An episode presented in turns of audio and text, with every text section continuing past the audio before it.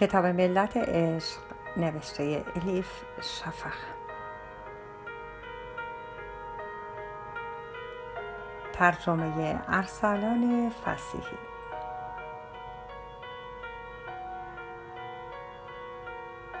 چاپسیوم انتشارات قغنوس.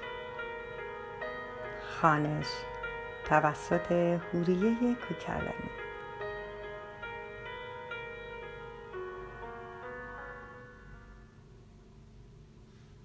علاءالدین قونیه زیحجه 643 یادم نمی آید که هیچ وقت اینقدر خجالت کشیده باشم. انگار ماها همکاری پدرم با آدمی زندیق کمایه خجالتم بوده که حالا نوبت رسیده به موسیقی و رقص. پدرم چطور توانست جلوی چشم مردم خودش را کوچک کند؟ تازه همه می‌گفتند میان تماشاچی ها در قسمت زنانه روسبی معروف هم نشسته بوده. می‌گویند نشان شده شمس است. این دیگر چجور است؟ لابد باقی عمر ما را هم باید بنشینیم و کسافتکاری های شمس را تمیز کنیم. امشب که نشسته بودم و به این چیزها فکر می کردم اولین بار در عمرم آرزو کردم ای کاش در خانواده دیگر به دنیا آمده بودم. من که افتخار می‌کردم به اینکه پسر همچن مردی هستم الان میسوزم. از اینکه چرا فرزند کس دیگری نیستم. این آین به نظر من از آن رقاسی های مبتزل بود که به هیچ وجه شایسته عالم بزرگی مثل پدر من نیست. اما اتفاقاتی که بعد از سمهای اصلی افتاد مو به تنم راست کرد. این شمس بیار و درد چطور جرأت می کند یکی از ارکان حکومت را تحقیر کند؟ یک نان بخورد صد نان بدهد به گدا و خدا را شکر کند که کیخسرو دستور نداد دستگیرش کنند و دارش بزنم. وقتی دیدم شیخ یاسین و شاگردهایش پشت سر کیخسرو دارند بیرون می‌روند من هم به آنها ملحق شدم. دوست ندارم. اهالی فکر کنند طرف شمس را گرفتم. باید همه بدانند برخلاف برادر بزرگم عروسک خیمه شب بازی پدرم نیستم. آن شب به خانه برنگشتم. با چند تا از دوستهایم در خانه ارشاد ماندیم تا صبح نشستیم و درباره ماجراهای آن روز صحبت کردیم. ارشاد با آن صدای تو دماغیش می گفت این یارو بدجوری پدرت را تحت تاثیر قرار داده. می‌گویند مدتی روسبی را توی خانه تان مخفی کرده. تو هم نتوانستی حرفی به ما بزنی. این چه آشفته بازاری است علایالدین؟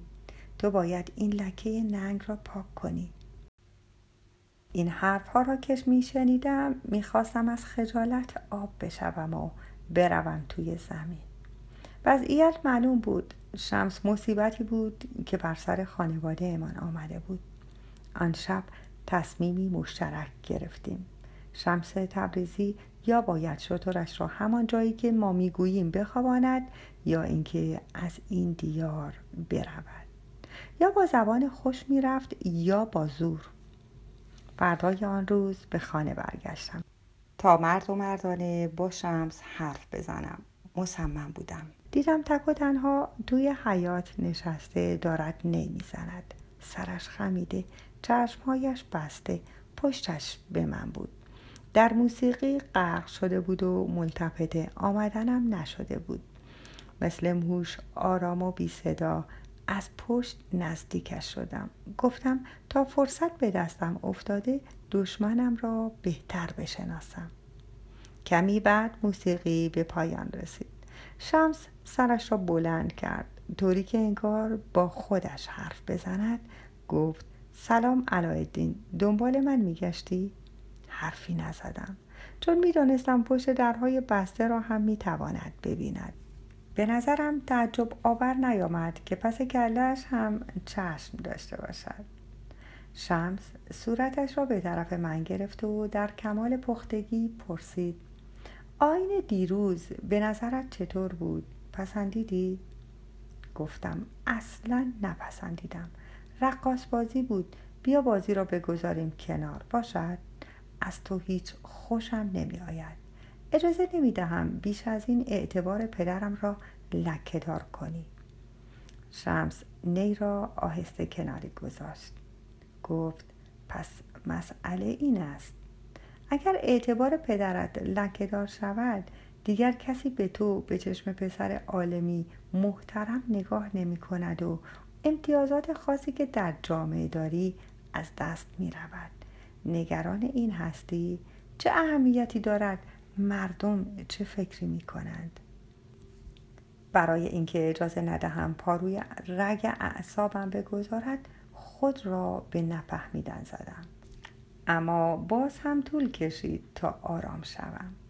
گفتم دیگر برو از اینجا. برو تا آرامش پیدا کنیم. قبل از آمدنت خیلی خوب بودیم. پدرم عالمی معتبر بود و پدری خوب. شما دو نفر هیچ وجه مشترکی ندارید. ابروهای شمس در هم رفت. آهی عمیق کشید. یک دفعه به نظرم شکننده رسید. می توانستم با یک مشت محکم یا با کوبیدن سنگ به کلش جانش را بگیرم. آرزوی کشتنش چنان بر قلبم چنگ انداخت که نتوانستم به صورتش نگاه کنم. مجبور شدم نگاهم را بدزدم. دوباره که نگاهش کردم دیدم شمس دور غریبی براندازم می کند انگار فکرم را خوانده بود. یک دفعه موهای تنم خیس شد. انگار در یک لحظه هزاران سوزن به تنم فرو رفت. زانوهایم سوس شد. کاسه زانوانم شل شد. انگار دیگر نمی‌خواستند بار تنم را بکشند. حتما جادویی در کار بود. یادم رفته بود. شمس جادوگری هم می‌داند. نکند فهمیده می‌خواهم آسیبی به او برسانم و می‌خواهد بکشدم. شمس یک دفعه گفت چقدر از من میترسی علایالدین حیف میدانی مرا یاد چه کسی میاندازی؟ شاگرد لوچ. گفتم چه داری می‌گویی؟ گفت دارم داستان می‌گویم. داستان دوست داری؟ گفتم آنقدر وقت ندارم که سرم را به اینجور چرت و پرت ها گرم کنم. شمس لبهایش را جمع کرد. ادامه داد انسانی که برای داستان وقت ندارد برای خواندن کتاب کائنات هم وقت نخواهد داشت. بهترین داستانها را خدا می نویسد مگر نمیدانی؟ و بی آنکه منتظر جوابم بماند این داستان را تعریف کرد. در زمانهای دور استادی زندگی می کرد که شاگردی اخمو داشت. این شاگرد لوچ بود. یعنی همه چیز را دوتا می‌دید. روزی استاد به شاگردش می‌گوید برو از پستو یک شیشه اصل بیاور. شاگرد می‌رود اما دست خالی برمیگردد و می‌گوید اما استاد توی پستو دو تا شیشه اصل هست. نفهمیدم کدام یکی را بیاورم. استاد که به اخلاق شاگردش وارد بود می‌گوید برو یکی از آن شیشه ها را بشکن و آن یکی دیگر را بردار و بیاور. باشد؟ افسوس که شاگرد ابله حکمت این کلام را در نیافت. جلدی به پستو رفت و یکی از شیشه ها را شکست اما چشمت روز بد نبیند. دید که شیشه دیگر هم با شیشه اول شکسته. پرخاش کنان گفتم منظورت چیست؟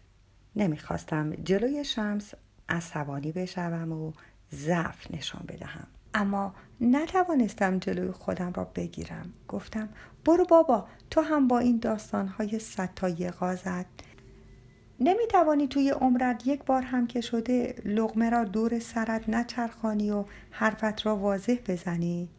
شمس گفت حرفم که خیلی واضح است. تو هم عین شاگرد لوچ هر جا که نگاه می‌کنی دویی می‌بینی.